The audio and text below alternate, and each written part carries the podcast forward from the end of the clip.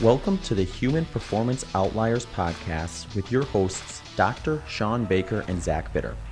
At Human Performance Outliers podcast, we dive into a wide range of topics revolving around health, nutrition, and physical fitness.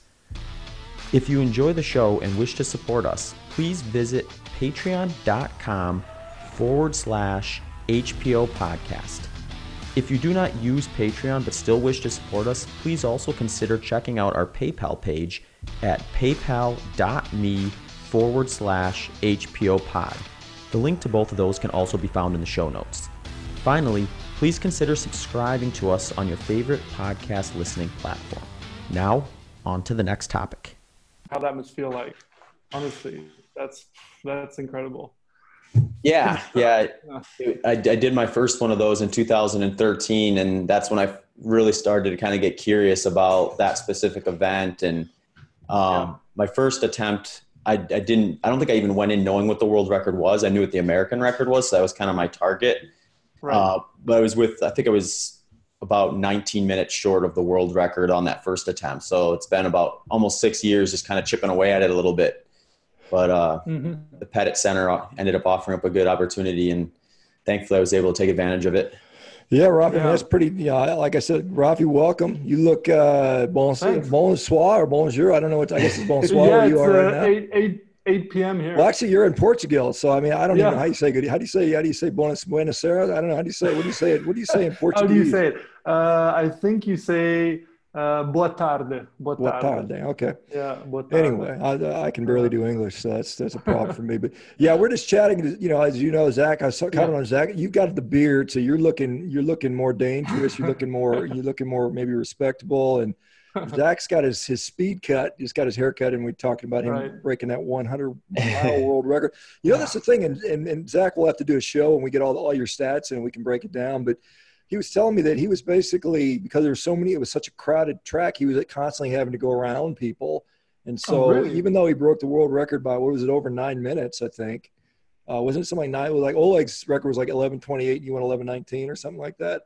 Yeah, yeah. So that was probably the biggest difference in terms of just the actual course itself. When you look at kind of Oleg's world record, uh, and uh, there was another guy in that same event that was like maybe a minute behind him. And then the previous world record before those guys broke it the, when those two guys went after it it was actually because it had been had stood for 25 years by a guy named don ritchie uh, um, from scotland. And uh, they're like someone's got to break this. So they put up a, a, prize person you know a few guys went there and took a swing at it. And um, Oleg ran 11. So, so basically, those guys, when those, their attempts was more designed for that specific thing, just 100 milers. Whereas nowadays, uh, in North America anyway, kind of flatter ultras haven't been quite as popular as some like type of mountain and trail type stuff. So it's just not very easy to find events that are designed specifically for that. So I usually end up jumping into a, a more popular version of it, which is the 24 hour, where people are just trying to see how far they can get in 24 hours. And then I kind of just use a portion of that but you know, someone running 24 hours is going to have to pace himself quite a bit differently. So that just puts me in a position to have to go around in lane two sometimes. And this is it was a smaller track in terms of number of lanes. There's only three of them, and I think they were a little smaller in width than a typical outdoor track. So it's hard to get it exactly compared to another one. But um, I do know, like, especially during the bulk of the day, I spent a lot of time kind of in lane two, and then probably equal parts in lane one and lane three on some of those turns. Uh, so that's that was probably the only variable that wasn't perfect, though. Uh, you know, they keep it at it was normally they keep it like 55 degrees. I think it was maybe a pinch warmer because they didn't have the speed skating rink uh, iced over. They were renovating it at the time, so I think it was maybe more like 58 or 60. But either way, that's like that's like ideal. So uh, that made up for for a lot of probably the the extra effort going around people, but um, it, I, I kind of like the fact that there's at least one little hurdle there because it gives me the motivation to find try to limit detonate that one and lower the time even more. yeah, you said, you yeah. said maybe maybe even ten minutes, ten minutes of passing people, so mm. you got to knock that down another, you know, got it under sub sub eleven ten or something. Yeah, yeah, and I think there's guys in the sport right now that could go well under eleven hours. Uh, so to get a group of guys all kind of targeting a low eleven hour, just under that, you know, ultimately a few will blow up, but one person will have a great day, and then we can kind of get a better idea of, you know, how fast can you really run 100 miles. And I think there's starting to be more interest in it now, uh, especially after uh, after this weekend. I think people will get a little more curious about about doing it too, and then there'll be younger guys coming into the sport for the first time too that haven't done a ton of stuff and maybe aren't as drawn to the trails as some of the the traditional guys and gals and and be interested and come in with maybe like some like 215 marathon speed or something like that and well, i mean you got to be fair to yourself because you've got the world record for the trail run too so i mean you got the 100 mile yeah. world record for trail although that was a little bit of a flatter flatter trail than, than many of them aren't as hilly but still so i mean you can't sell yourself short on that well, anyway, Zach, man, that's awesome. Well, Rafi, let's get to why you're on the show. Cause, yeah, I could talk about this all day, by the way. No, I could too, but I mean, like I said, we got you here. We brought you all the way in from Portugal, so I mean, it's it's it's good to talk about. So, so Rafi, give uh, people, and obviously, I you know I've met you and had dinner with you, and have been yeah. communicating with you, and I've been on your podcast, and so I've known you for a couple of years now. Um, tell the folks a little bit about yourself, and then we can kind of talk in whatever wherever we go. Yeah, uh, well, it's a pleasure to be on with you guys. Uh, congrats again to, to Zach for his world record, and and you had a recent record as well, Sean, didn't you? Uh, you had a, a, rowing record, is that right? Well, no, I, I won the I won the world championships in rowing. So I won my, I won the 50 plus 500 meter world championship record. They they were nice enough to have it in California, which is easy for me to travel to, and I just kind of said, oh hell, I'll just you know, I already knew I could win the world championships. So I was just down the down the street, so I said I'd just do it, and I and I won very easily. And I, I was I was un, for me, I was a little disappointed with my time because I slipped off the seat on the first couple seconds, so it kind of uh-huh. put me back. But I, but I honestly think I could have won the whole thing outright and beat some of the Olympians that were there at the time. And you know, my my time was like a, within like a tenth of a second from one of the best Olympians that ever raced in the rowing machine. And then and then the top guy was a six foot ten guy from uh, Anton Bondarenko. He's a giant Ukrainian current Olympian. He beat me like t- by two seconds, and, and I think I probably could have beaten him if I wouldn't have fallen off the seat. So Anyway, fantastic. That's just I'm just thinking to myself, I need to beat some kind of record, something just totally ridiculous, just to say yeah, I have a record yeah, as well. At some point, when you get old, you just get old enough and outlive everybody, or you, you, you find obscure things to do, and you can say you broke a record. But it, nonetheless, it still takes a lot of effort. Well, so I haven't beaten any records that we, as we've clearly established, but I do have a little background in in science and. Uh, a really big passion for nutrition and metabolism and exercise physiology. So what I do, uh, so my day job is actually neuroscience research. I'm doing a health sciences uh, PhD at the moment in Portugal. So I'm working with uh, rats trying to understand uh, schizophrenia and the metabolic side effects of antipsychotics. And so it's it's interesting for me, of course, to study what's probably the most complex object in the universe, which is the human, uh, well, the rat brain in this case. But you know, we, we're trying to understand the human brain as well. Um, however, sort of before my PhD, I did a master's in molecular biology where I was looking at the uh, metabolism of breast cancer cells. So I've always been very interested in in breast cancer uh, cancer more generally and uh, really trying to understand the metabolic aspects because I find the genetic uh, theory very unsatisfying. Um, and then just, you know, I, I, actually got into my master's and my PhD because of my passion uh, for nutrition and metabolism and understanding how all of that works. And if there's one person I have to blame, it's probably Gary Taubes, as I've had the opportunity to tell him in person. His book, uh, Good Calories, Bad Calories, really set me off onto that path. And I had come from a business background initially.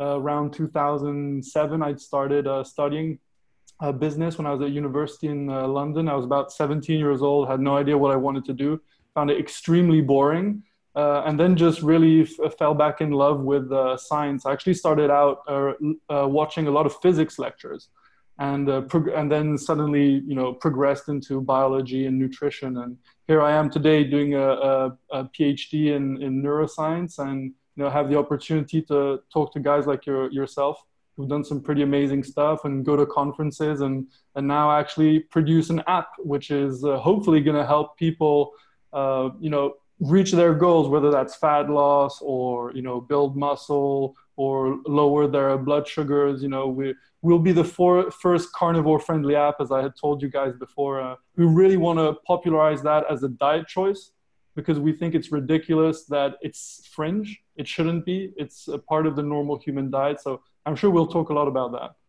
Yeah, actually, you know, now that since you brought it up, I kind of do want to touch on just the the principle of that first of all, because I think one thing is in, one thing I find really interesting when it comes to really specific diets is that when you look at kind of the data historically, there seems to be a very high kind of failure rate when people try to more or less self-serve. And and I can I can understand why that would be if you have something that you know someone is explaining or doing themselves and the friend sees it like well if it works for them i'm going to try it and they try it and they make a bunch of mistakes and inherently bail on it because they didn't quite do it right and or maybe it just doesn't fit their their personality very well or something like that but then you start to see kind of modern technology come into the fold and you see programs like what Virta has where you're kind of bringing bringing the service and some of those stepping stones to the person with with web-based apps and things like that. So do you see that kind of being the next frontier of, of healthcare where now we can eliminate some of the hurdles about seeing a doctor for meaningful amounts of time because we can link them up virtually or via an app and people can problem solve on the fly a lot quicker than they would have been able to in the past? Yeah, I think that telemedicine is definitely the future, but it has to be done right. Uh, because if we keep giving the same bad advice via telemedicine, we're just going to compound the existing problem. If we're telling people to focus on calories and to eat their whole grains and to eat the seed oils, and then we're just going to supercharge the problem that we already have. If um, we do something uh, different, like what Dr. Tro Kalayjian is doing, or Brian Lenzkes, or what the guys at Virta are doing, and they're actually advising people to, you know, avoid the, the, the crappy kind of food, which is like flour and sugar and seed oils and, you know, not focus on calories, but focus on when you're eating and the frequency of food and, and try to sort of simplify things, which because nutrition is a very complex, multivariate, uh, multivariable uh, problem to solve, you, you absolutely do need some good heuristics to simplify. And I think telemedicine allows doctors and, and not just doctors, but coaches and dietitians to actually catch problems before they become serious. So I think we, you see that in weight loss where people will have a very stressful few weeks and they'll start plateauing. And, you know, we have some physiological explanations for that, like the increase in cortisol and, and all of that. And we can help them. We can catch them early and say, don't worry about it. Just don't focus on how much you're eating or the fact that you're not losing uh, weight. Just focus on, you know, mitigating your stress, and then your weight loss will probably resume. And we see that that's much more effective.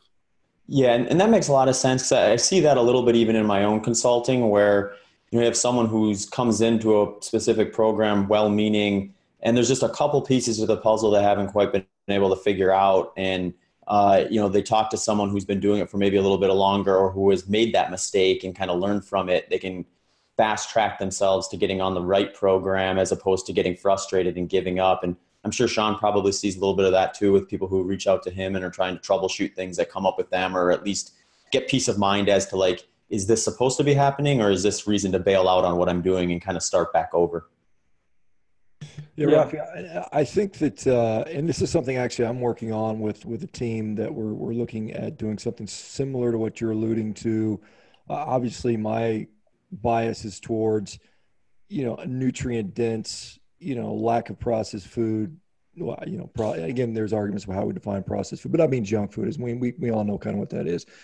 And you know trying to develop a support system because i mean a lot of it is compliance. I mean i, I like to look at it as motivation knowledge the execution and long-term compliance being the components of what's going to make someone successful over the long haul. And ultimately it's not a diet it's not a you know, and I think the term way of eating becomes a little cliche and I don't like to use, but I mean, it's just basically, you know, changing a relationship with nutrition in general and figuring out, you know, distancing ourselves from why we eat, most of us eat, which is entertainment, socialization, cultural pressures, boredom, stress relief, you know, the, the myriad of things that we, we eat for that are outside of nourishing ourselves and we have to get away from that. Um, so the question becomes to me because you say you know whole grains and you know, we, we are all very much uh, aware of the mantra of, you know, whole grains, fruits, vegetables, low fat, lean protein, um, you know, that sort of thing that we've been kind of pounded with for the last, you know, half century basically. And the thought is that that advice is beyond reproach. We shouldn't question that. You know, I've got a book coming out, Carnivore Diet, and I, and I, and I specifically say in that thing, I think these things aren't tested to the degree that we we allow those assumptions to be made. I think there's a lot of assumptions, and I know we, you've you've talked about that my my belief is saying, hey, maybe humans are facultative carnivores. You know, maybe maybe we do better on a meat-based diet. How do we know? We've never really tested that, at least not in the, the, the scheme of modern nutrition, outside of isolated population groups who, by all accounts, were thriving. Um, you know, and people dismiss that and say, well, it's 1920 science, it's 1890 science. Uh, surely the, the the scientists back then didn't know what they were talking about. They didn't have the advanced tools we have. They couldn't diagnose diabetes or heart disease or you know, but I mean, at the same time, then you can say, well, what happens when modern people, and this is a nice thing about this carnivore movement is we're getting people that are doing that experiment. Uh, they're, they're, they're being the guinea pigs and, you know, lo and behold, most of them are getting pretty darn healthy, which I think is very much, uh, very interesting. And I, I kind of got, uh, you know, I saw guys like Chris Masterjohn said, it's uninteresting these modern carnivore people. That's not really interesting data to me. And I, I'm just like, are you, I mean, that is the least scientific thing I could possibly think of to say that here's a group of people that are doing everything quote unquote wrong, and the result is opposite to what we've been told, and you find that to be uninteresting or uncompelling. And I think that's a that's a major problem with uh, where science is today, particularly nutrition science. Yeah, so you raised uh, uh, many good points here. First of all, it's I think it's objectively interesting if you care about the scientific method which operates through falsification.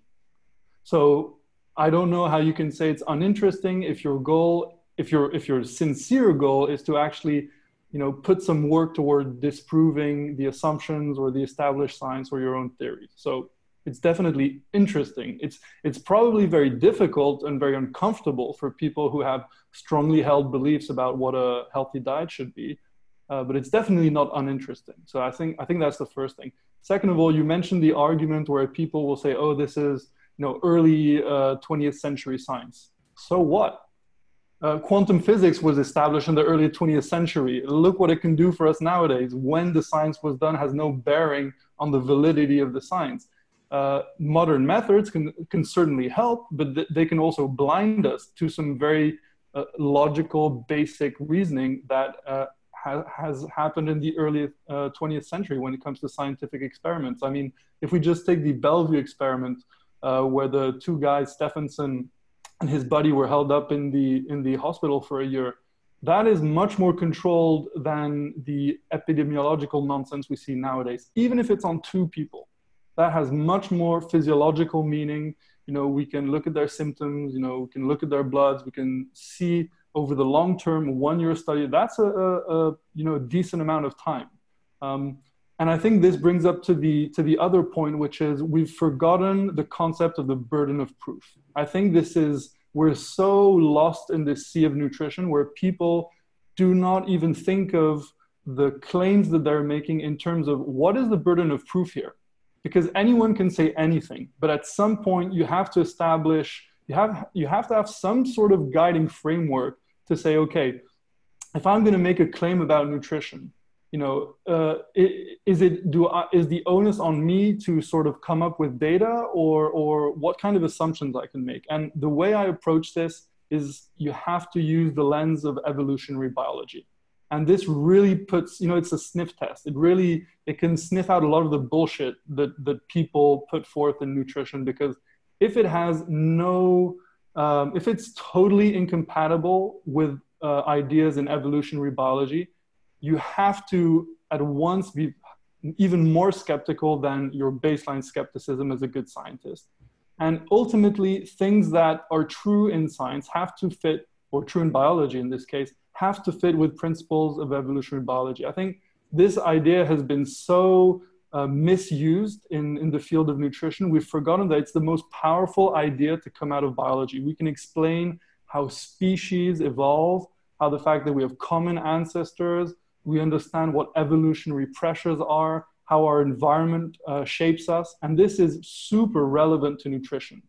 So, is, what is it that came out just uh, yesterday or today that on the front page of uh, basically in the first search results of Google's there's the PETA website saying that we're herbivores. I mean, it, how is that not the Onion article just taking over a PETA? It's, it's absolutely ludicrous. We, we know that humans are at the very least facultative carnivores. And actually, if you look up the most recent study by Trinkaus uh, Richards in the National Ac- Academy of Sciences, who looked at you know the bulk collagen measures in, in bone and teeth. They were looking at the nitrogen isotopes, and they found that the highest levels of, of nitrogen that were measured so far were in humans. You know, beyond even what you see in hypercarnivores, actually. And they mention in their paper that the most parsimonious explanation of that is that the Neanderthals, the Pleistocene modern humans are carnivores. It's written plain and simple. There are multiple papers backing this. You know, stable isotope ratios are based on um, established principles of physics. This is not some food questionnaire. This is not some anecdote. Uh, it's, it's been repeated in sites in Europe, in sites in Asia, and the comparison has been done, done between Neanderthals, Pleistocene modern humans, and the local fauna so they can have some sort of, you know, control comparison.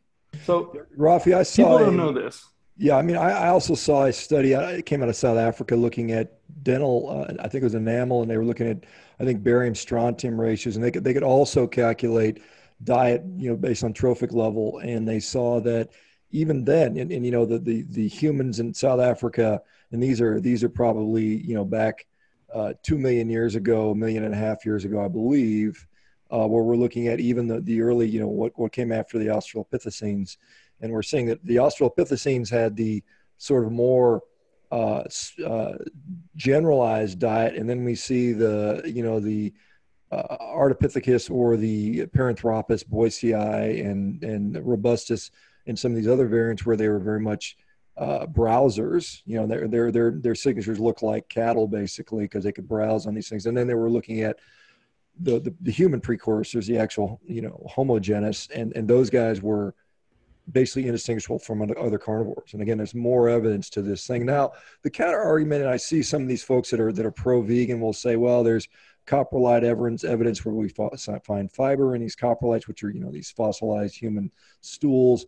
And then there's some dental scrapings from from dental calculus where they'll say there's fiber or there's maybe dental wear patterns consistent with uh, you know some grains in the diet and stuff like that. But I mean, how do we contrast that evidence versus the collagen dating. I mean, how do we how do we give weight to those different things? And we had CJ Hunter on here, and we talked a little bit about this, but I think it bears repeating, or perhaps your sort of take on that. Yeah, so there, there are different ways of assessing the, the diet of you know very very old skeletons. So you can look at the enamel of the teeth. You can look at the actual you know full structure of the tooth. You can look at the bones. You can look at the sites of you know was there a fire for example you know around the the cave? You can look at chars.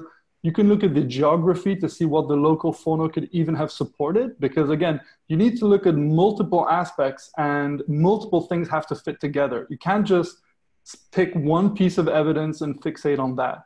And when you look at the global picture the stable isotope ratios being the, the single strongest piece of evidence you look at when the uh, when fire emerged, right? And you look at when uh, that this coincided beautifully with the expansion in our brain growth, right? So the timeline fits with fire.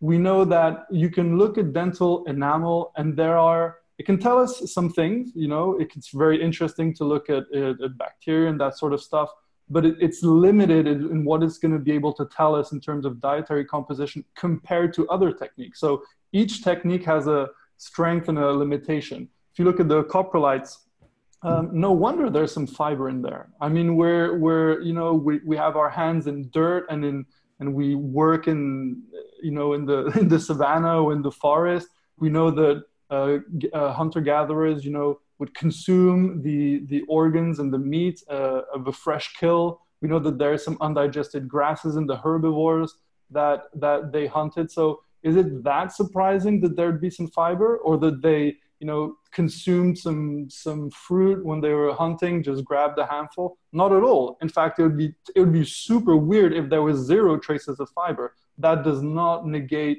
the trophic positioning of humans as uh, carnivores or as facultative carnivores. And i think it's good to have this qualifier. You could say opportunistic carnivores facultative carnivores. It, it really depends on on how you know there's some nuance there and that's fine. We can we can debate those. We're omnivorous facultative carnivores you know.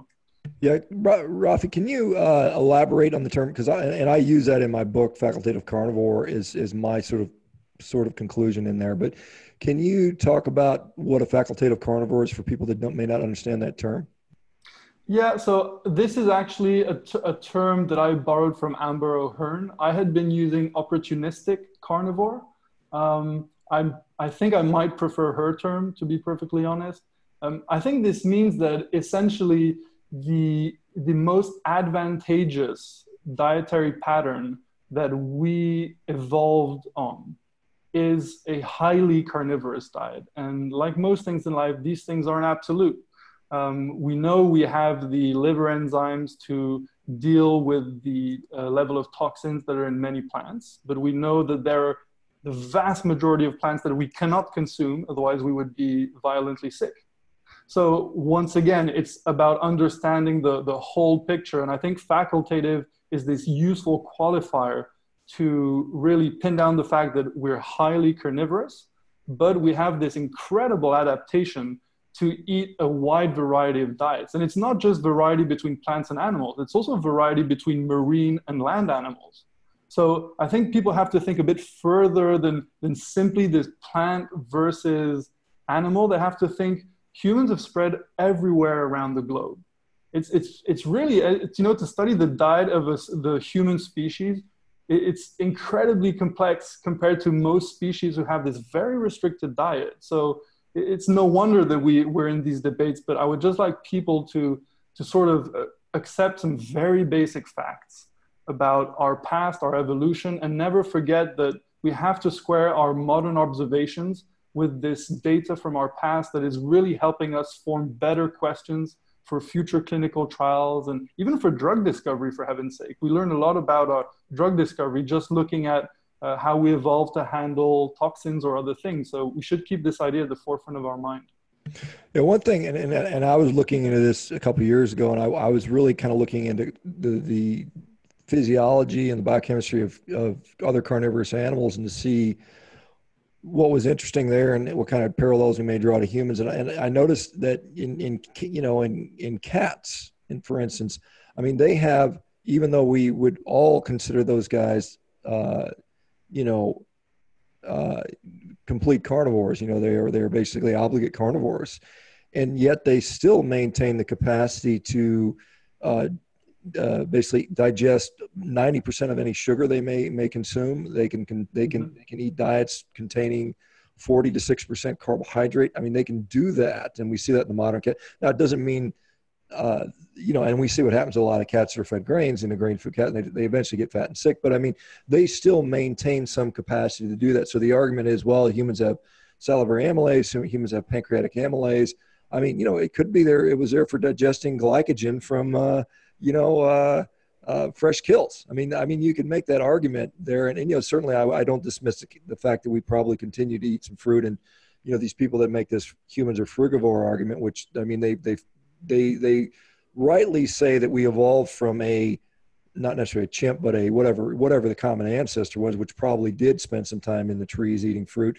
But they, they then they, they then skip over six million years of evolution to say that right. hey, none of that stuff happened. You know, we didn't we didn't and, and, you know the thing I always point out is look, you've got monkeys and, and chimpanzees who've been in the trees for, you know, you know, seven, eight million years, 25 million years for monkeys and eating fruit and their brain didn't go get any bigger. I mean, they, they, they, that was the evolutionary dead end for them. And, and because you know, three million years ago, we had this huge shift in climate, and we got colder, and the, you know, obviously the the lush tropical regions gave way to savannas and grasslands, and all of a sudden, you either you know you either adapted to to survive or you went extinct, and so that's where hmm. we came from, and so it's kind of.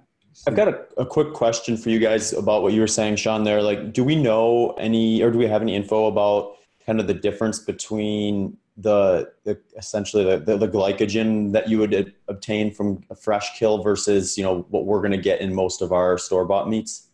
Yeah no absolutely. Yeah so uh, basically a fresh kill there's still uh, form glycogen and then after a period of time and it may vary but most people say you know within maybe several hours uh, that glycogen will be converted to lactate, and so then it Oh, it's, okay. it's it's changes. So you can't get you're not getting glycogen in a steak.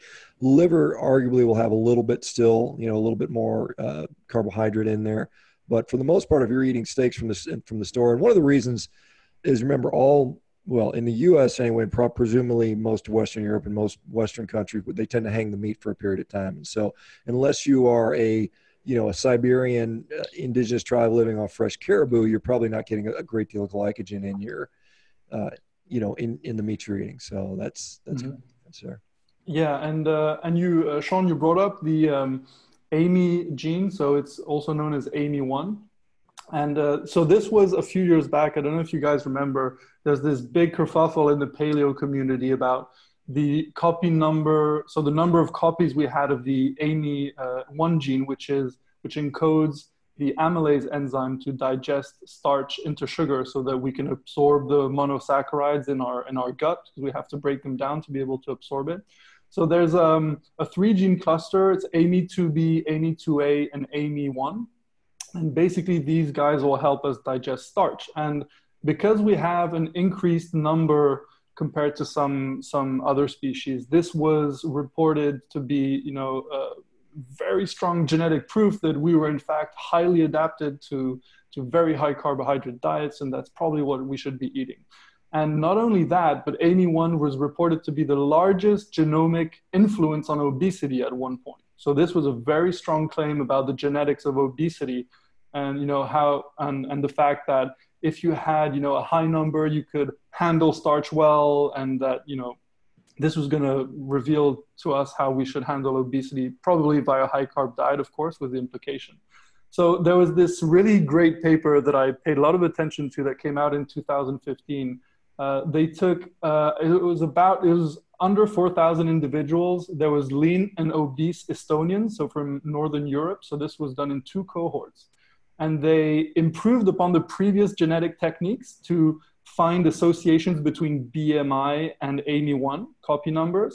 So with a 99% power to detect what's called the lower bound of effect on BMI, meaning if you're going to find some sort of association, you would find it with a lower bound they found absolutely no association whatsoever in the genome with these thousands of individuals uh, who were either lean or obese, so you could have a good comparison. So it's it's interesting how how the idea of genetics and obesity seems to be this very strong argument, and yet when you actually look in practice in, in people who are actually obese who are actually lean and you know if you're gonna if there's this causal relationship you must find an association within the genetics. We don't find it. So i think once again this would have been totally predictable given our, our highly carnivorous past. But if we forget our evolutionary past then of course these things seem equally likely i think this is a, a good example for people to remember that you know you, you have to use the sniff test at least or at least to answer uh, to ask a better question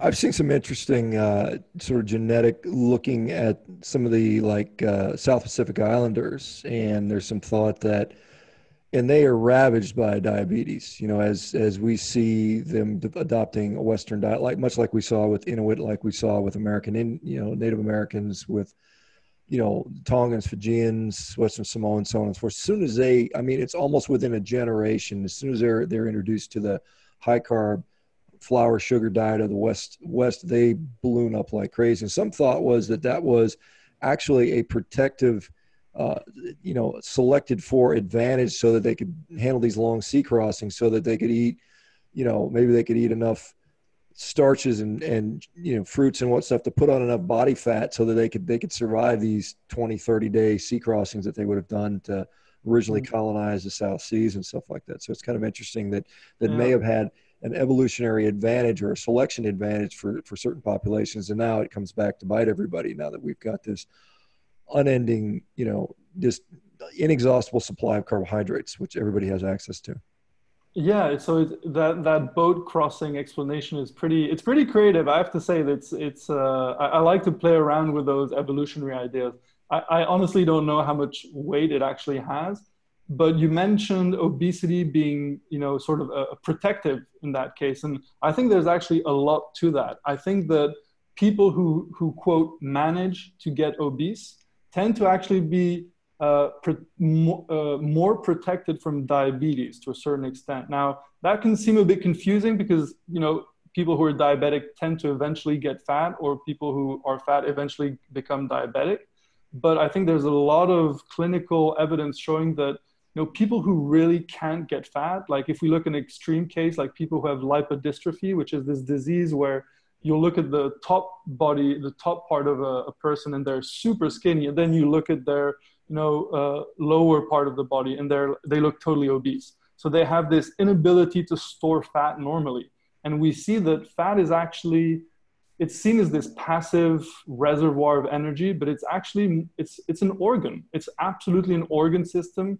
It buffers our energy. It, it sends inflammatory signals. It, it regulates gluconeogenesis in the liver. You know how much fat you release from your fat stores goes to the liver regulates glucose output that's why our our power hungry brain really relies on our fat stores we're extremely fatty uh, species compared to most other you know hominids so we have this this really interesting case of of the uh, island populations and you know, it's funny because they're, they're said, well, they traditionally eat a, a higher carb diet. And that's, that's true. When they eat their traditional higher carb diet, they're pretty, pretty lean and athletic. And the favorite example is the Kitavans. But what they don't do is eat a lot of flour, actually. They eat carbs in their whole form, which are more slowly digesting, whilst the flour increases the rate of sugar absorption in the gut, which dysregulates the incretins and leads to insulin spikes and blood sugar spikes and fat storage and all of that. And the, the still eat a fair bit of meat and they eat a high saturated fat diet. So they're still respecting these evolutionary principles, which are totally, totally compatible with what we could call a Paleolithic diet, which is definitely mostly low carb, but you do have these interesting outliers which seem to do pretty well in terms of basic health, but they might not do pretty well in terms of stature, right? So they might have some disadvantage which still allows them to subsist on their diet. So it's really interesting to look at the outliers and still understand how they're compatible with you know a more traditional highly carnivorous lower carb uh, human species yeah, you know, I think it was uh, Dr. Ted Naiman we had on the show a while back who was uh, talking about his the personal fat threshold idea, where you you kind of like what you were saying, where you're almost in a worst case if you're what society's kind of termed skinny fat, because you don't have the ability to create that large buffer, which ultimately is probably going to be just as bad eventually if you are able to, because then you're just going to be obese and get type two diabetes. But at least you have a little bit more of a buffer zone before you add that second piece to the puzzle. Yeah, the, the, the idea of the personal fat threshold is really interesting. I, I looked into it quite deeply about a year or two ago. I sort of came to the conclusion that it's, it's probably not that simple, but I think there's a, lot of merit to it in terms of, of understanding, at the very least, how you can't, you, you, the, basically, I think of it this way your fat has a capacity to expand, right? Like every, any other tissue, it's more or less insulin sensitive. It can take up fuels more or less easily. So, if you want the worst sort of diet that's going to make you super, uh, uh, your fat tissue super insulin sensitive and break down your muscle, eat a low protein diet with a lot of seed oils in it. That's the perfect recipe to become fat and sarcopenic. If you want to do the opposite, eat a high protein diet very low in seed oils, high in monounsaturated and, and you know, saturated fat. Then eat something that resembles, you know, paleo diet or carnivorous diet. And then you're reversing that, that issue. So it, it really has a lot to do with the, the fat tissue's capacity to expand. And I think we see this in obesity where fat tissue is highly inflammatory. Um, so there's a bit of debate back and forth whether the inflammation is causal, whether it comes later on it seems that you don't need the fat tissue to be inflamed right at the start, but that down the road, if you pass that, what we could call the personal fat threshold, you're definitely going to start to create some inflammation, which is going to have systemic effects, whether that's on your brain or on your liver or on the diabetic phenotype. Now, for a word from our sponsors. This episode of HPO is brought to you by Joovv. Joovv uses targeted red light therapy to help assist with the changes to light exposure in our modern environment. I've been trying out their desktop model recently, and Shawn has been using their full body model. I personally love the convenience of the desktop model for when I'm working on coaching plans or editing podcasts and just kind of generally sitting at the computer for long parts of the day. I can just set it and kind of forget it, and it'll expose me to that red light therapy. Joovv uses a unique Lego block design, so if you start small, you can always add units later to build a bigger model. If you think you might benefit from more red light exposure, check out some of the wide ranging clinically proven benefits to red light therapy that are focused on things like recovery, sleep, performance, inflammation, etc. If you like what you see, consider Joovv's third party tested Class 2 FDA registered devices. Their options include door or wall mounts, mobile stands, and even a portable Joovv Mini head over to joovv.com forward slash HPO. That's J O O V V dot C O M forward slash HPO to see Shawn's training video. Enter HPO at the checkout for a gift with your purchase. Now, back to the show. Hey, Rafi, just back to protein because this is a topic that comes up. And I, you know, like I said, I think we just have to keep working on this issue. Um, talk about protein ceilings. You know, I mean, there's a theoretical protein ceiling of about uh, 35%, some people will say, based on what evolutionary humans likely ate. There's some talk about urea, you know, urea handling capacity, what the liver can convert ammonia to urea. I mean, do you have any knowledge or can you talk about that a little bit? Yeah, I looked into that for uh, for a while, and it, it's true. You you get to that thirty five percent number uh, which comes out to about, I think it's about between, you know, 300, 300 something grams a day. If you look at, you know, um, sort of a medium sized in, individual, maybe around 75 kilos. Um, I don't think that number is correct. I think it's an, it's a, it's, it's sort of back engineered number where they're looking at sort of standardized rates of enzymes that allow us to convert uh, enough urea from uh, the nitrogen we intake so that we don't get uh, ammonia poisoning basically. So there definitely is a ceiling but we honestly we don't know where that is. And it seems to be way higher than we initially thought which is not surprising given the number of variables that go into uh, how much urea you can dispose of. So there's your level of hydration are you exercising like a madman because if you're running all day or doing some intense effort you, you can burn actually quite a bit of protein i mean your, your body's not dumb it can use that up so I think the, the percentage of your diet, of course, are you hypercaloric? Are you hypocaloric? If you're hypocaloric, that ceiling is going to go probably higher. But if you're super, super, super low calorie, then that ceiling is going to be a problem because you're not getting enough fat, and then you'll end up with rabbit starvation. So to, this is all to say that we don't know, but I think if we try to step back for a second and try to get sort of a, okay, I'm in a stable diet, I'm a healthy guy, what's the protein ceiling for me?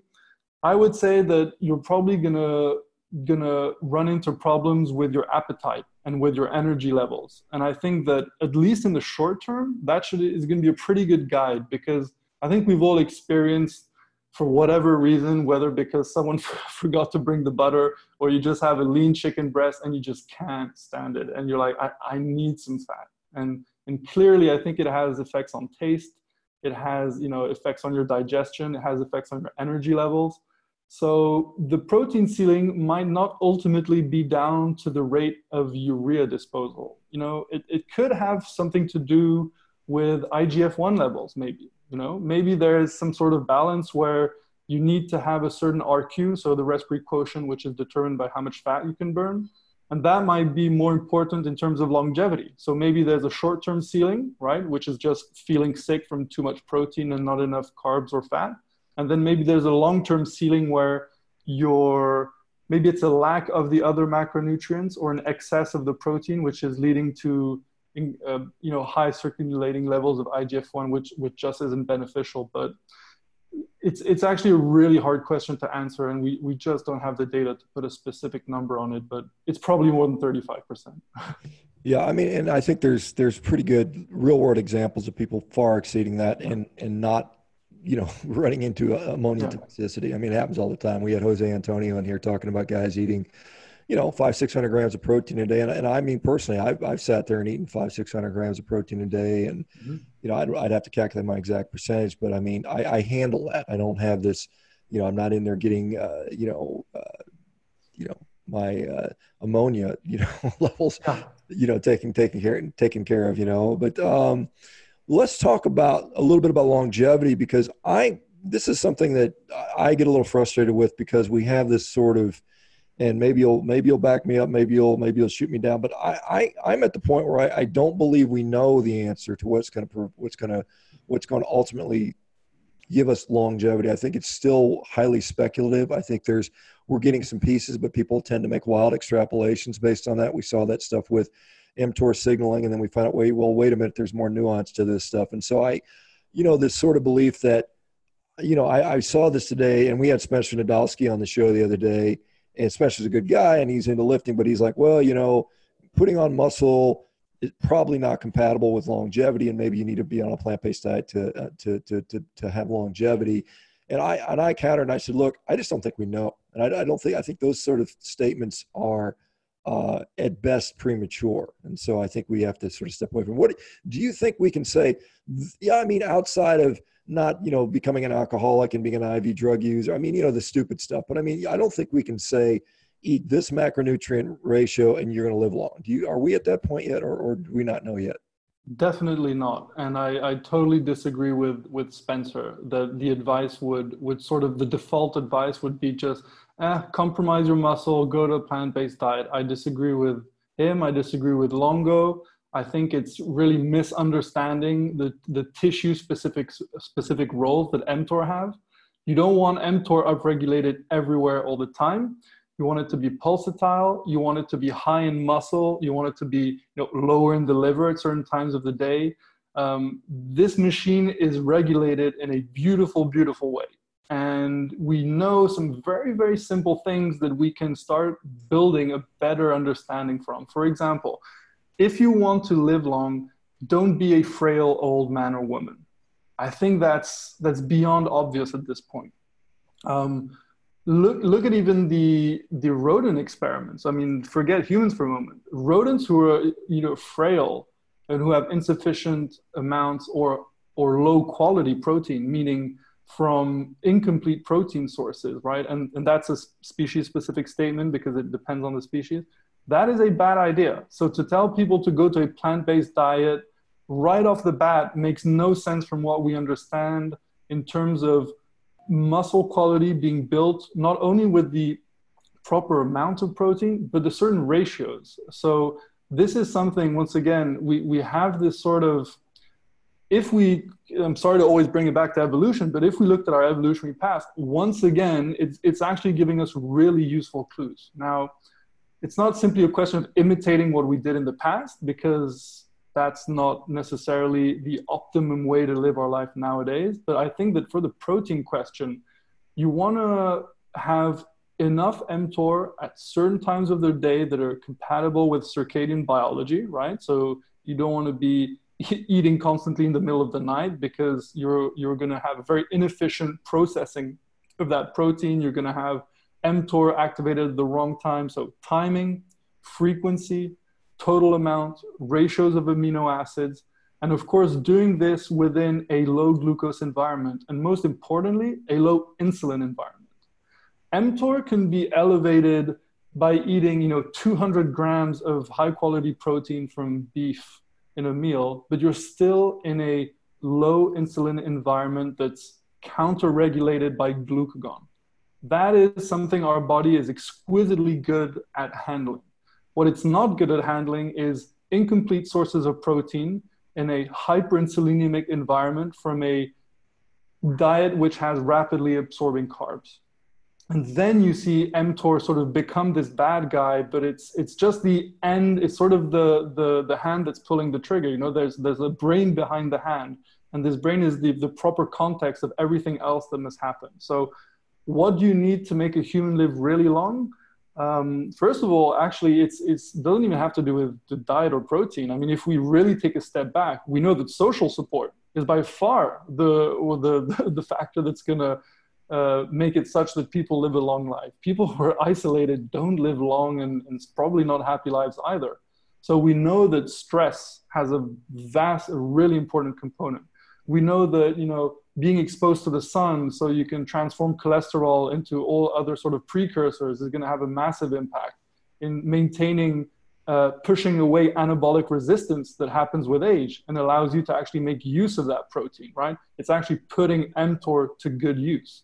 So i think that this this sort of longo-esque hyper focus on minimizing protein and and you and selecting poor protein sources it fails at every level in my mind and it's really doing a disservice because the research that is being done in rodents on mtor is actually really important we're getting even some pretty interesting uh, drugs that are un- trying to take advantage of that system and, and hopefully we'll get them but for sure if we look at diet you know restricting your protein to like 10% for what?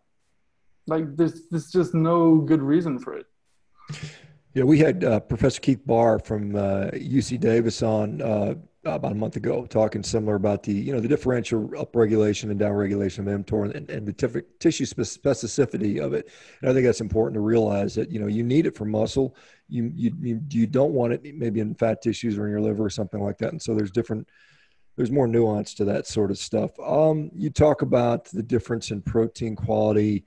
If I were to put, uh, you know, Dr. Michael Greger in here, he would tell you that you know you can get all the amino acids you want from all the plants have complete amino acids, and so all you got to do is all you got to do is you know just mix mix the right combination, and you know you and, and many people like Dr. Garth Davis would say, well, we eat too much protein anyway. You know, we we we we can get by with 50 grams, 60 grams a day uh, what do you say to that sort of sort of you know argument? Well, um, these guys, honestly, man, like they're propagandists. I'm sorry, like I don't I don't take them seriously. I, I really don't. And I know that that we have to take their arguments seriously because people ask us questions about it, and you know we have to take the question seriously. But these guys are not honest brokers of information. So I think that should be said at the outset. Um, in terms of what they're saying in terms of excess protein and quality of protein um, no i mean it's very clear. If you're if you're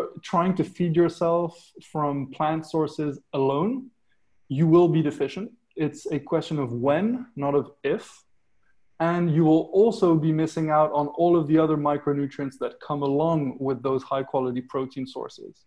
So there are multiple problems to this. For example you'll be missing out on methionine uh, which is pretty important. Um, and there are other ones, right? You're going to have uh, insufficient amounts of leucine. You're going to have, even if you take the amounts that you could find like on any website and look up the nutrients, you're not going to absorb what's there. There's this question of bioavailability that's that's often missed, and you know it's it's a question of what's in the food, how can you access it, and is it in the active or inactive version? Um, so the, this is this does it's not even a question just about protein, but it's also about the micronutrients in general. If you don't have the machinery, the enzymatic machinery to actually convert, to make those conversions, the count that you're getting in the food from a website is going to be totally inaccurate. So I think we, we have to once again take a step back, see what we've been evolved to handle properly, and understand that yes, you can get protein from plants, but it is a lower quality source. You are getting an incomplete uh, ratio. The amounts that you see listed in plants are much, much lower than the amounts you see listed in meat. For example, I think it's about 95 to 98% for, for beef, what you can digest and actually absorb, whilst in, in certain legumes or grains, it's going to be around 70, maybe 75, 80% you know that's pretty substantial difference when you add it up over a lifetime so you know if you're an athlete there's there's not even a question of what protein you should be aiming for. It should come from plants. And even honestly if you're just trying to be a healthy person definitely aim for for animal sources. Um, eggs of course are seem to be sent from the heavens above. The eggs can't do wrong basically. I mean they're nine, they're the reference point for the digestibility of, of protein. You know they they come come along with tons of other nutrients. And you know it's it's really interesting this i don't know where it started. Uh, i think it probably came from the seventh day adventists. Um, that this idea that you know plant protein was somehow better but it, it couldn't be more wrong. And this is a myth that it eventually has to die because it's it's having serious consequences for people. I know someone who, if you look if you look at him from the outside, he'd look like a perfectly healthy guy, and I've known him for a couple of years, and he's a vegan, and you know, um, telling me how how great life is, and that I should follow his way. And just yesterday, I get uh, a message, and he tells me I have a grade two disc degeneration in uh, at the top of my neck. And it's really sad because it's like seeing a slow motion car crash. You cannot expect discs to main, remain healthy if you don't have a proper source of protein. You know, I kind of want to jump into the whole bioavailability thing a little bit here too, because I think uh, you touched on it where, you know, you look at those charts and, and the natural common argument to that is just, well, you know, eat twice as much of that and you'll get it, or pair these nutrients up and you'll get it. And, you know, my first thought, and this is semi selfish, I guess, just because it's taking into account my lifestyle versus everyone else's perhaps, but you know, the last thing I want to do is be eating twice as much as I already am. Yeah. Uh, I mean, it's like, you know, I'm sometimes eating twice as much as I would to sustain my size when due to activity level. So when someone says, oh, well, yeah, you just got to eat a ton of stuff, it's like, well, I've done kind of a more plant heavy keto diet in the past. And, uh, you know, even by, even just judging by digestion alone, I knew that wasn't going down the right path for me personally. Um, so I guess kind of my question then too is like perhaps there's someone who has would have way more success of it than I would.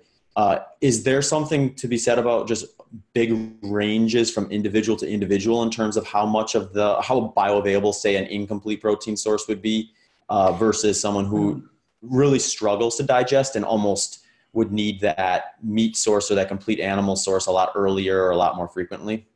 That that's a really good question, and honestly, I do not know. I couldn't give you specifics, but I think we do have some parallel examples that should sort of set the stage of how we should start thinking about this. So if we look at, for example, uh, let's just take folic acid and methylfolate. We know that folic acid is less bioavailable than methylfolate and you know if you have you know a higher gut ph meaning it's less acidic as it should be you're not going to be able to absorb folic acid as well as methylfolate. Do we have the same thing with amino acids? My bet is probably, but I couldn't tell you which one and to what degree. I'm, I'm not going to you know make up a number.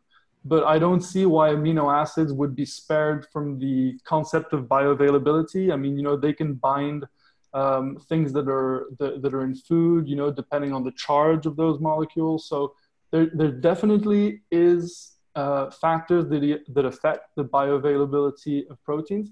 There are probably some genetic differences which you know uh, might allow you to subsist slightly better. But whether these differences are actually meaningful, meaning do they have an actual clinical outcome on disease or on performance that's gonna justify someone saying, "Oh yeah, you know, be vegan, that's fine." uh, I would be very, very surprised. I mean, you know, never say never, but I think the burden of proof would be on people making that argument. And I would look at the evidence, but so far, no one has been able to make it in a convincing manner. And again, what I mean, there's, I mean, you can't, you can on the one hand be deficient in a handful of micronutrients, yet somehow handle the protein quality like perfectly Right? It doesn't really make sense from the evolutionary perspective that you could select for for those things. So um, I think you know if you actually ask, I don't know about you guys, but the vegans I've spoken to who who actually do an actual vegan diet and who are who seem to be doing pretty well, they always supplement with some source of protein.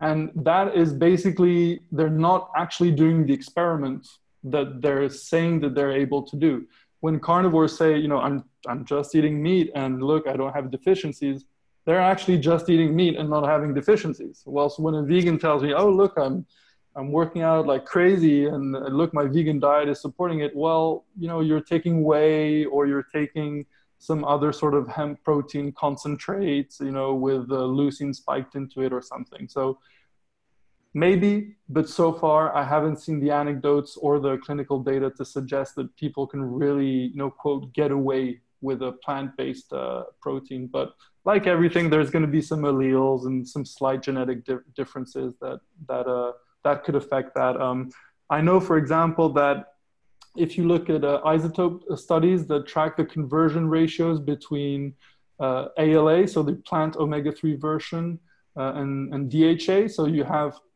uh, ALA in order to be used to, to be transformed into the usable form of omega 3, which is the active animal version, which gets elongated to DHA and EPA. We have a terrible genetic capacity to do that. I mean, it's between like 1% to 6% or something like that. So you you lose like more than 90% of the ALA to get to get a little bit of omega 3. We know that women have a slightly higher ability to do that with those omega fatty acids, but generally it's pretty low. And, and the differences aren't, they're not meaningful. They're not going to save your life. They're not going to save you from a condition. They're not going to turn you into a better or worse athlete. Like, you know, we still need the active form basically. So I don't know if that helps to answer the question for, for protein and amino acids, but I think if we look at everything else, it gives us a few hints. Yeah, no, that that's helpful, and I do think you know when I see just anecdotal like claims on YouTube or wherever from some of the the vegan athletes, you know, especially when you're getting into kind of the strength and power lifting things, it's it seems to be quite heavy on on the the, the protein powders and things like that, which I guess that brings up the question then is that considered a whole food plant based diet then or like if you're taking 10 scoops of protein powder that's you know that seems yeah. like a processed plant based diet at that point or I mean yeah. processed loosely meaning everything I guess is technically processed to a degree but maybe a, a slightly heavier processed plant based yeah, it's it's it's like shooting yourself in the foot and putting bandages on and saying look how good my bandages are. They improve my life. I'm like like to me it just makes no sense. Why not go for the quality outright? Like uh, I, I, don't i don't get the i mean i understand why people do it because they think they're doing the healthier thing and they're willing to compromise some aspects of performance for their health but i think it's simply totally misguided.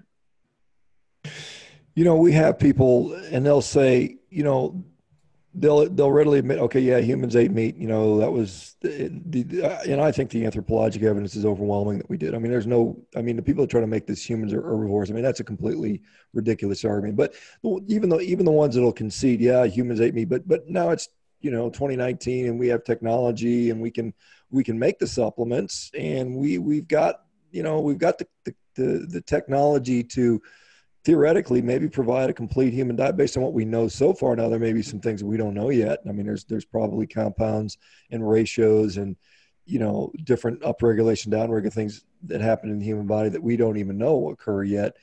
Uh, but you know they'll make the argument that you know, hey man, we're driving cars, we're flying in planes, we got cell phones, we didn't have that stuff fifty thousand years ago. Why can't our diet evolve too? I mean, what is uh, what is the counter argument to that sort of uh, uh yeah. sentiment? That's no, that's a, a, really good point to bring up because I think it's a well-meaning one actually, but I think it's confusing novelty with mismatch. Um, let's so let's take the example of dairy. Dairy is a modern addition in terms of evolutionary time span. It's a modern addition to our diet, right? It's about maybe 10, 12,000 years old at the latest, probably a bit uh, younger than that. So we have had some evolutionary adaptation to it, but it's not what's called a complex adaptation. It's not like our digestive system changed anatomy. That would be a, a complex, long term, with a lot of selection pressures kind of adaptation. We had what's called a simple adaptation. We had this pre existing molecular machinery, right? Um, and it basically all it did was instead of turning off uh, once you're once you're done breastfeeding, the adaptation was turn it back on. Now you can digest lactase. It's a simple dietary adaptation. We have not adapted to digest grains. We don't have the capacity that birds do. We can't eat bird food. Grains are bird food. We're just not adapted to it. Uh, we are not adapted to quickly absorbing carbs. Our incretin system in our gut, so GIP and GLP-1, the L and the K cells that host them, they are not adapted to the rate of sugar absorption across the gut. They will hyperstimulate insulin, they will keep it elevated abnormally, and this has a whole stream of a whole host of downstream effects that you guys know as, as well as I do. That that is not a I mean, it's a normal response to an abnormal stimulus. And I think this is where the confusion lies. There's novel things can be totally uh, matched to our physiology, but they have to respect some some their core features have to be compatible with our evolutionary apparatus. Something can be totally novel. I mean, you know, our brains are meant to enjoy novelty. We're, we're, adapted to novelty. It's, it's important. We can, we can handle that. We have this complex brain that can handle many novel aspects. But that doesn't mean that you know just because something is new that something is new is better or that because something is old is better you know the fallacy goes both ways. So i think it's really about understanding that our diet can evolve. And i think in principle at least it's absolutely possible to invent a, a food you know within the, the totally new food matrix and it can be compatible with us. But I think people totally underestimate the, the difficulty in achieving that task success, successfully. So far, the food industry, in the vast majority of cases, the novel foods that they've invented are crappy and they are not matched to our physiology. Um, so this is a discussion I had with Fahad of Ketogeek many times, and you know I told him uh, fa- if you want to try to turn around the food industry so that they can put their technology to regulating our insulin rather than disrupting it and aiding our appetite rather than hijacking it, I'm down. I'll, I'll support you guys, right? I'm, I'm totally happy with that. But let's not pretend it's an easy task. Let's, let's face the complexity of the biology we're, we're confronted with. So, you know, there's what's possible in principle and there's what's possible in actual practice. And so far, to have a healthy diet, you're probably going to aim for like old foods quote yeah, I mean, I, I think that, you know, most of the food that's designed these days is, you know, the, the, the main consideration is profit, profitability, shelf life stability, and all that stuff. And so, I mean, I think it's, it's an impact on human physiology, epigenetic modification, and long term health is, is, is at best an afterthought. I mean, they may oh, yeah. give lip service to that stuff. But I mean, I think the point you made about lactase persistency or and you know the fact that you know we breastfeed and breast milk has lactose in it i mean the glucose galactose polymer and we have that ability. And you know it's the same lactose that's in you know dairy milk or sheep's milk or goat's milk or whatever whatever animal you want to get it to. So we did have that capacity to do that. Now it's dealing with some of the novel proteins where some people have some of the issues but it's probably not the lactose. I wonder you know why we see this persistence of lactose or lactase maybe in scandinavian populations whereas maybe in southeast asian populations we see less of that lactase persistency? I mean, what is what is? Uh, I mean, do we have any hmm. idea why that's turned on, why that's turned off, and you know if it can be hmm. turned back on? And you know, yeah, interesting, interesting discussion. It's definitely interesting. Last I looked into it, I think the estimate I saw was that 70% of the people in the world didn't have this this simple adaptation. So, you know, there's a, there's a good third who have it, and I think there's a strong geographic uh, correlation to the people who have it. So it tends to be people in colder climates, which which may have done more more herding, generally speaking. Um, it's not entirely clear to me if it's just a question of of proximity with with herds. Um, and I think there's actually quite quite a, a decent amount of people who can digest who don't have lactose intolerance despite not having the, the genetic adaptation, meaning there's probably some microbial uh, composition that can make up for the fact that you don't actually have that gene turned on able to digest lactose. Yeah, I mean, you would point to like groups like the Maasai population, who you know yeah. historically, you know, even they're they're African, they're not the traditional northern, you know, herd pot, herders, but I mean, they were the Nilotic Africans that had this, and it's kind of funny now that we're seeing even some of the plant-based advocates saying that dairy is somehow racist because some people don't have lactase and so therefore eating dairy and, and the USDA saying that dairy is part of a healthy diet is is a racist policy which I find is just absurd. When you could say hey look there's people of Asian descent you know maybe they're Mongolian uh, there are people in Africa that, that, that do have this and so there's people of all colors that still have lactase uh, capacity. So uh, to make it a blanket racist sort of thing to me is just you know, it's kind of ridiculous. Well, I mean, you are wearing a red shirt, so that means you're right wing, which means you're racist. I, I, think I think we can all stand behind that logic, right? Because that's the level of logic that these arguments support. I mean, man, uh, you know, diet is, is it's it's worse than religion. Sometimes I think people get get all, all sorts of crazy with diet, and yeah, there's nothing racist about a dietary preference. I think.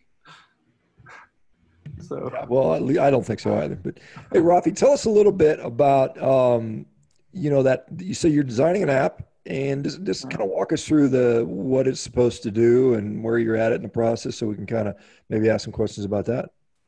Yeah definitely. So the app is basically uh, born out of our frustration from the fact that not a lot of people read nowadays. So however much good content we put out a lot of people are going to want a practical solution right off the bat. And there's nothing wrong with that, to be honest. I, I totally get the mindset.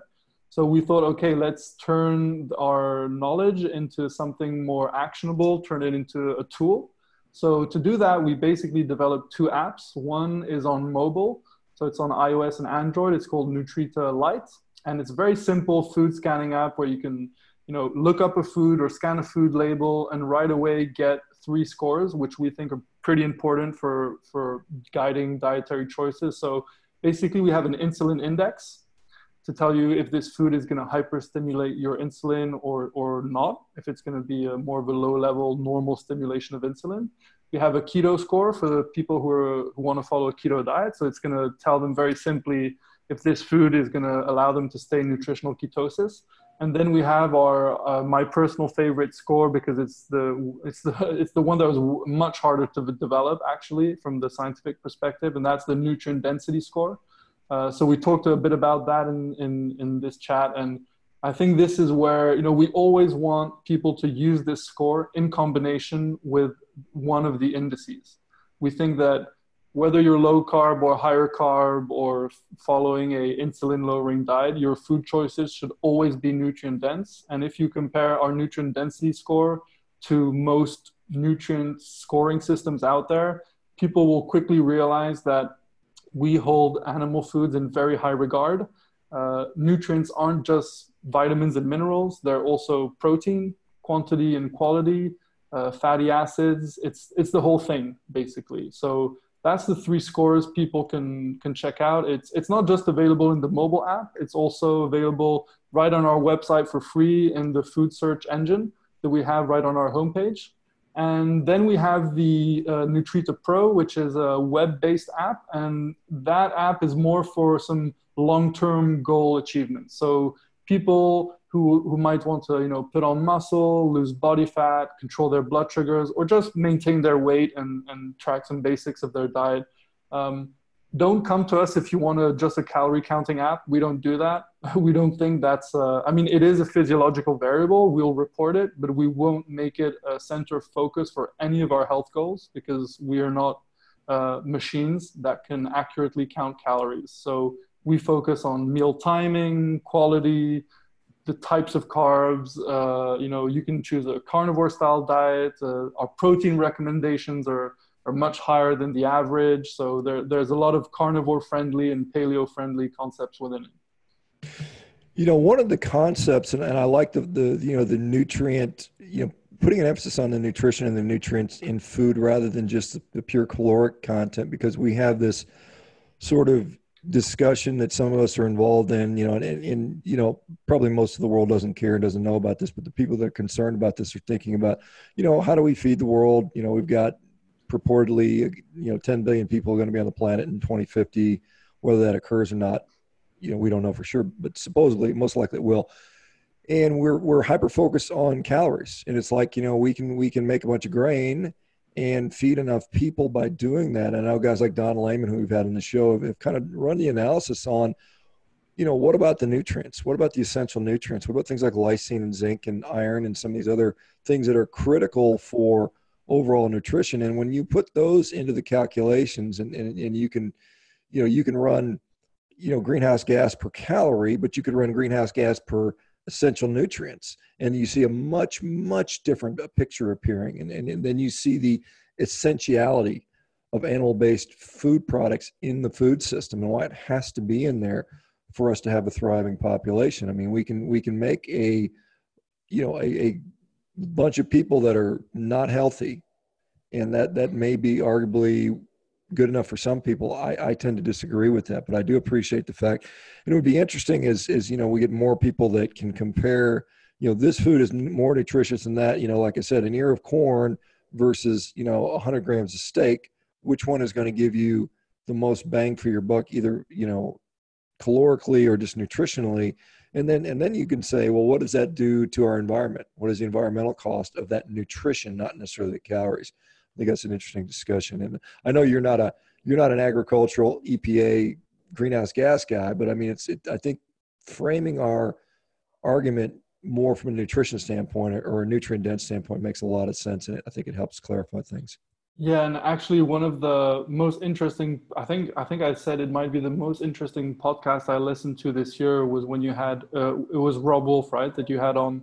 That discussion was absolutely fantastic. I learned a, a ton, and I don't think we should concede the argument that you know we're trading health for sustainability. I think that's totally wrong. I think most of the world's land is is actually um, uh, is going to support a lot of ruminant grazing much better than it will monocrop agriculture. I think just from a first principles perspective of thriving ecosystems, we have a mix of species of plants and animals who uh, share the land and with the microbial mass, and these things have to work in symphony. And I think that if we if if we want to keep feeding seven, eight, nine, ten billion people, we're going to have to feed people high quality food so that they're not sick and going to crumble and economies are going to crumble because of the healthcare. I think when you're trying to solve a problem, you're not going to to to solve it by just saying, "Oh yeah, yeah, yeah we're just going to make all this other stuff worse," and then try to make some sort of small change on the side. I think that's totally wrong-headed. Yeah, I mean it's interesting. You know, and I, will using the U.S. because the problem is when we look at global stats, we have to look. I mean, you really have to look at country-specific data to see what impact you will have in your own country and what policies in that particular country. Because if we look at India, for instance, I mean, most of their greenhouse gases come from cattle. I mean, because they just don't have you know the the electrical the energy production system, the, the industry system. I mean, it's so so you could say, well, in India, and, and much of the cattle is not being eaten because of for, for religious reasons. They still they still eat cattle and they still export some, but most of their herd is what poorly managed. And you can you you and so so you see a larger greenhouse gas footprint in that country. And so the question becomes, well, they're already mostly vegetarian anyway, and they've got the second biggest cattle herd, herd in the world. What do you do with those guys? And then you look at the United States where we know that cattle produce 1.9% of our greenhouse gases. I mean, it's a tiny, tiny amount. We compare that to the energy sector, which is 28%, the transportation sector, something similar to that. And we have to say, you know, what are we actually accomplishing there by, by taking the nutrition out of the diet? And then we know that the healthcare sector is about 10% of our greenhouse gas emissions. So we can say cattle are 1.9%, healthcare is 10% do we grow the healthcare sector by making more sick people? And you know, there's people that would argue that, well, no, no, no, everybody's going to eat beans and kale and they're going to get healthier. Well, that's not what's happening. We're seeing what are we seeing right now? We're seeing Silicon Valley investing not in kale and bean, uh, you know, organic produce production. They're they're investing in processed food, processed fake meats, and so we know what's going to happen. And for many people, meat is the only unprocessed food they eat. And so when you take that out of the diet, their diet becomes 100% processed, you know, and so it's just, yeah. it's kind of a, a very, you know, I think, I think you, when we, when we myopically look at one little aspect, we ignore the big picture and that's where we get into big trouble.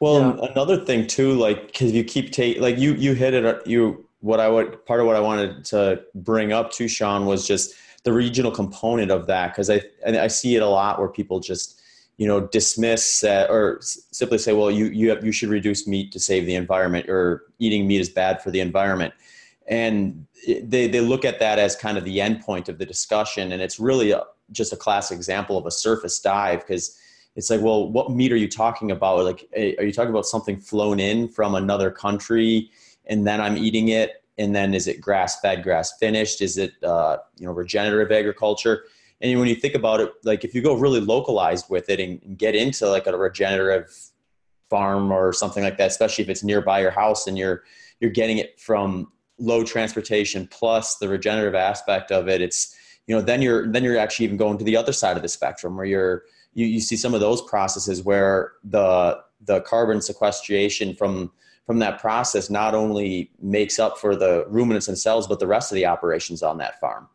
And you know that's where i find it get then then it starts to get kind of political too. And the other thing i don't always understand and i'm open to seeing some other information that i've maybe not been privy to but you know we get into the to the politics of it all and people look at say like the green new deal that's more or less just a scaffolding at this point and uh, i think that scares a lot of people because they think that's a little more like hippie like get rid of the meat eat vegan.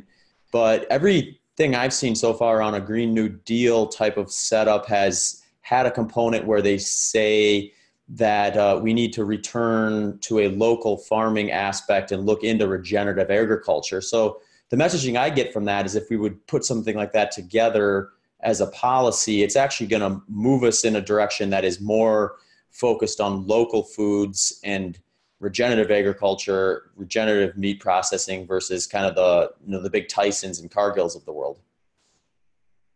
Yeah, let, let's hope so because one of the things that I I very much enjoy is you know knowing my butcher or or being able to check out of the farm that's close by and you know see the animals roam and then someone has a, a nice little garden you know like i think that's wonderful. It's not a luddite dream. I think it's just a question of of understanding where your food comes from. Food has a central place in our culture uh, in our politics in our health.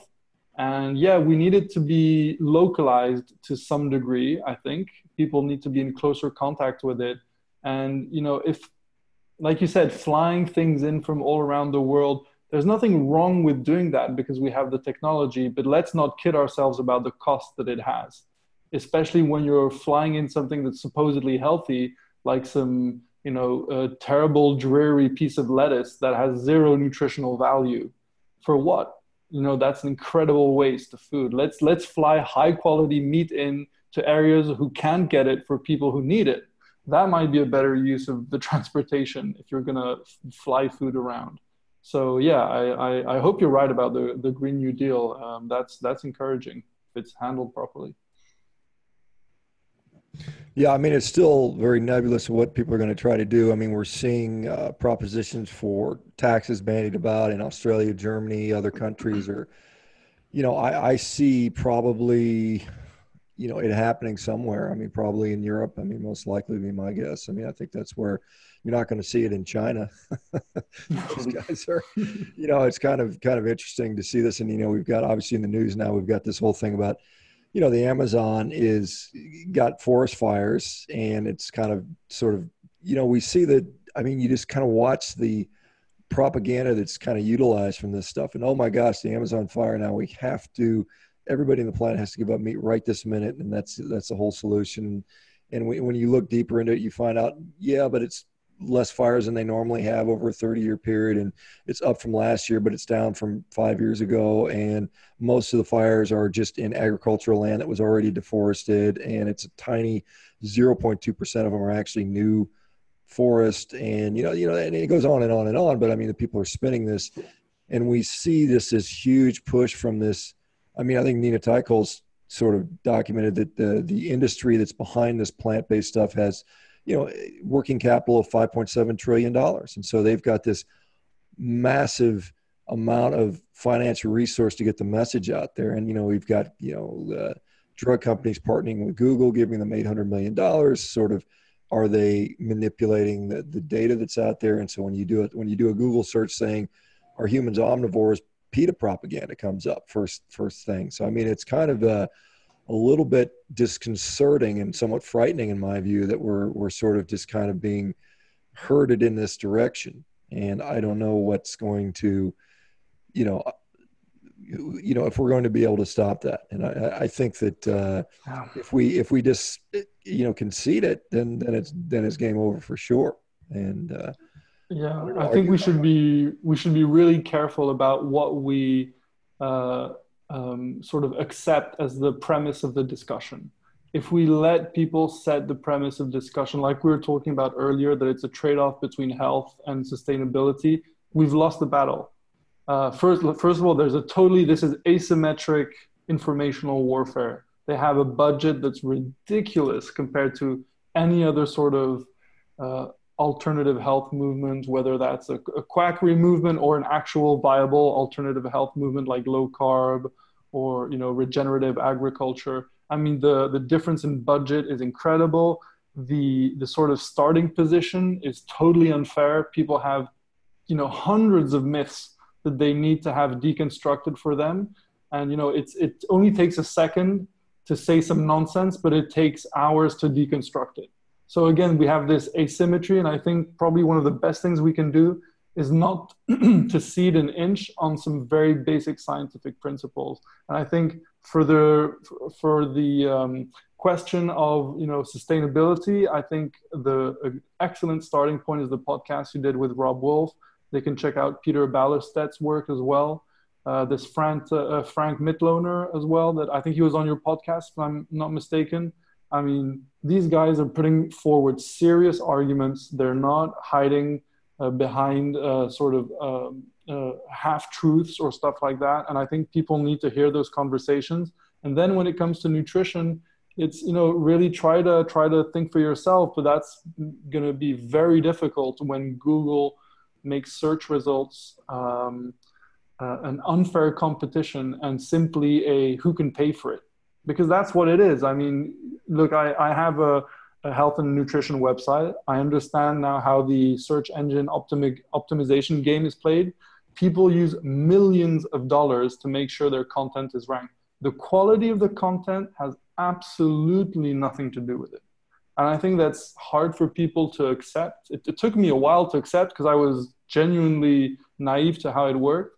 And you know, you, we have to sort of band together and it's not a question about dietary counts. It's a question about freedom of information and a willingness to have an open and honest debate about really serious issues. And google and the vegan plant-based propaganda are making this impossible and it's affecting everyone. Yeah i don't think it's i think the difference is going to be you know I mean, to, to overcome that huge financial discrepancy, it's just going to have to take. It's just going to have to be up to people you know, and lots of them, and to be motivated and to sort of mobilize people to to make the change because, you know, financial interests are going to drive the cheapest common denominator and the most profitable thing, and the most profitable thing is not going to be human health. Um, you know, I think that. Uh, you know, we're at a crossroads right now. We're we're kind of like at the 1977 McGovern trial, mm-hmm. you know, hearings and the in, in the subsequent 1980 dietary guidelines that kind of came with that. And I think we're at a point where you know we can sit there and repeat history and watch things get worse. And the problem is it's slow to change. And that's the thing about the nice thing i find about nutrition uh, as opposed to the environmental argument is you know i can you know i can literally look in the mirror and, and say hey look i'm healthier. I mean it's not that hard to determine. You can you can you can pick through all the you know the the, the I mean, there's so much conflicting information out there, and and you can come to your own conclusion about your own health. I think most people can. I mean, it's pretty easy to say, "Hey, I was depressed and bedridden, and now I'm out enjoying life." I mean, you, that's that's a pretty obvious thing. But the problem with the environmental argument is very difficult for me to stand outside and look at the sky and say, "Yep, it's definitely getting hotter or colder, or it's definitely cow farts, or it's or or no, it's it's you know."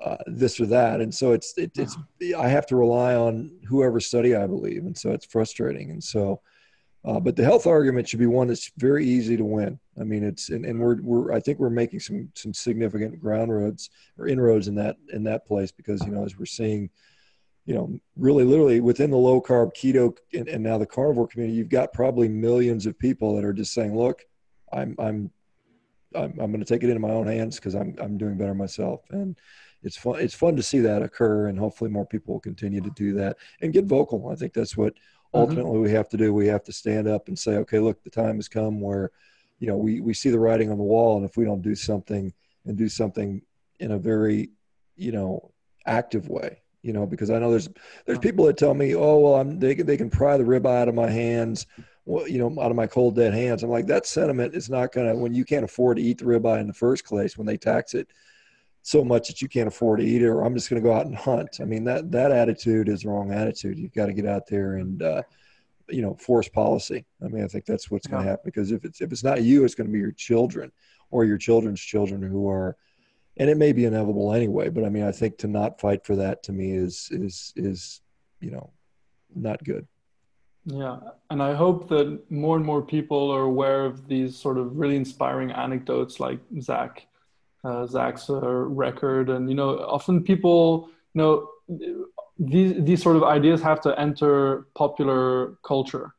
So, I mean, people should be impressed by what you've accomplished, Zach, and people should be impressed by what you've accomplished, Shawn, on the rower. So, I think, like, and I, you've mentioned this in the past, Shawn, that it's important that we put interesting anecdotes out there because people really respond to that.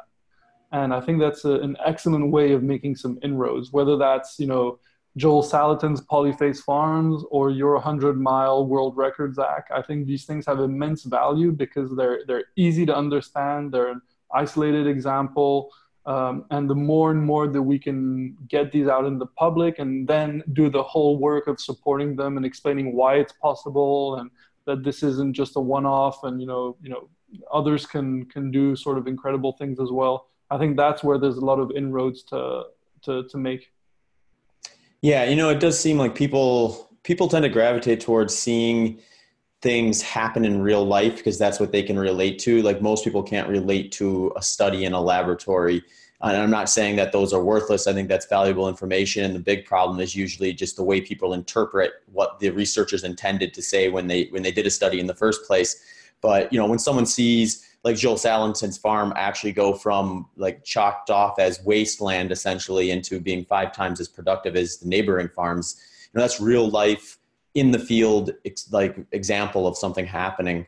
Uh, so I think you're right on with that. Yeah, let's let's bring more anecdotes. I should go out and and uh, have a record of my own then, contribute to the cause. Were you? Are you still doing the CrossFit stuff, Rafi? I know you were pretty uh, pretty yeah. big into the CrossFit stuff for a while. You still maintaining that while you're in Portugal? Yeah, yeah. I was. Uh, I have a CrossFit gym that's uh, just a couple of minutes from my house, and and uh, when was it? In uh, um, sorry, uh, just a month ago, I was actually at the CrossFit Games in Madison, Wisconsin. I was invited by uh, CrossFit headquarters to attend the CrossFit Health Conference and be part of the guests there.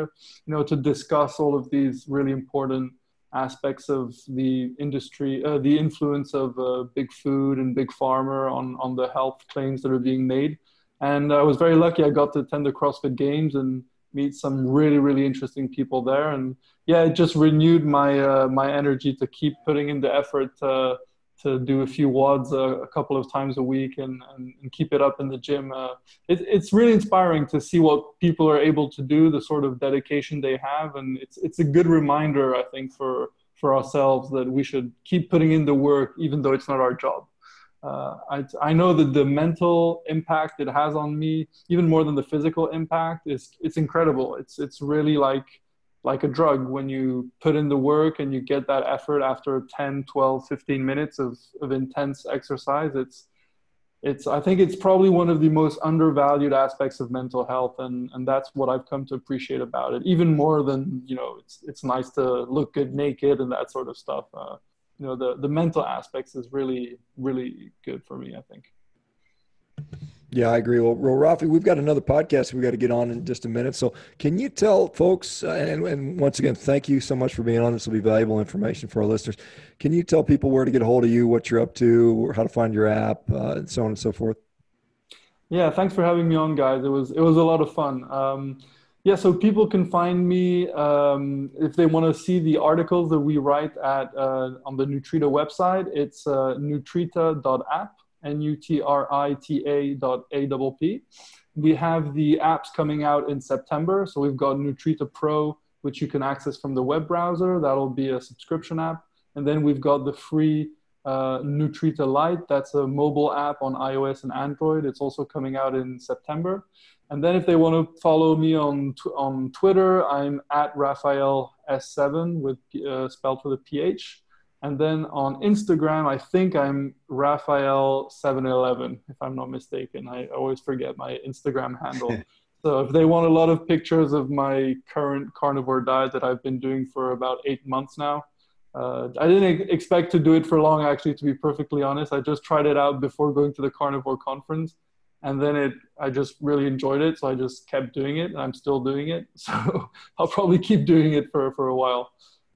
yeah, it's kind of a trap, man. I got to tell you, you know, yeah. I mean, and it's kind of fun because I know you, you know, even a couple years ago, you were kind of dabbling with with mostly meat and stuff like that. But I mean, I think most people find that they just feel better on it, and you know, at some point, you know, even long term, they most people still gravitate to ninety percent, eighty percent meat. They they just feel they realize how valuable that is in their diet, and then you know, if if you're having a couple you know, a couple blueberries and a, and a, and a, slice of orange here and there. Hey, man, that's more power to yeah. you. But I mean, I think I think when we realize that this is really, you know, I like to call it just human food. I mean, this is what we evolve, why we evolve, what we evolve to do, and it, it's just so incredibly valuable. And, and and you know, you find how fortunate we really are to be able to eat like this, only because of modern you know modern agricultural practices which many people abhor but at the same time it's allowed us to to sort of and, and not all of it's bad. I mean obviously there's a regenerative movement but i mean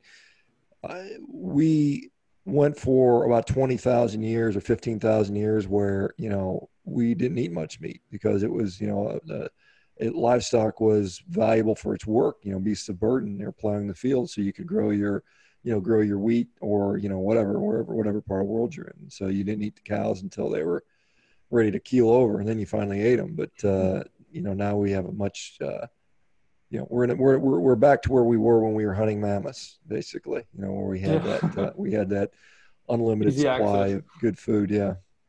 Yeah, and uh, just uh, once again, thanks for having me on. It's I, I, love what you guys are doing with the podcast. Uh, you know a lot of the a lot of podcasts out there sort of recycle the same guests again and again you you guys have had a really interesting lineup um, so I, I always look forward to to the next uh, guest to come on your show and and thanks for tackling the hard issues head on with a lot of uh, an open mind but also a, a, firm fist when it comes to some some aspects that we really can't compromise on like uh, to fight the propaganda so more power to you guys and yeah i look forward to to more episodes yeah, thanks for coming on, Rafi. We're, we'll be happy to add you to the list of guests. So uh, we'll put the links to those uh, social media and websites in the show notes. Thank you. Awesome. And congrats again, Zach. That was an incredible effort, really. Take care. Hey, folks. Human Performance Outliers podcast is growing. And due to the growth, we are looking to take on some new sponsors. So if you feel like your company or organization would be a good fit for our audience, please do not hesitate to reach out to hpopodcast at gmail.com. Thank you. Thank you for listening to this episode of the Human Performance Outliers podcast with hosts Dr. Shawn Baker and Zach Bitter. If you enjoyed the show, please consider following us on social media and checking out our websites. Links to those can be found in the show notes. Also, if you have any questions or comments, please do not hesitate to shoot us an email at hpopodcast at gmail.com. Thanks again for tuning into the show.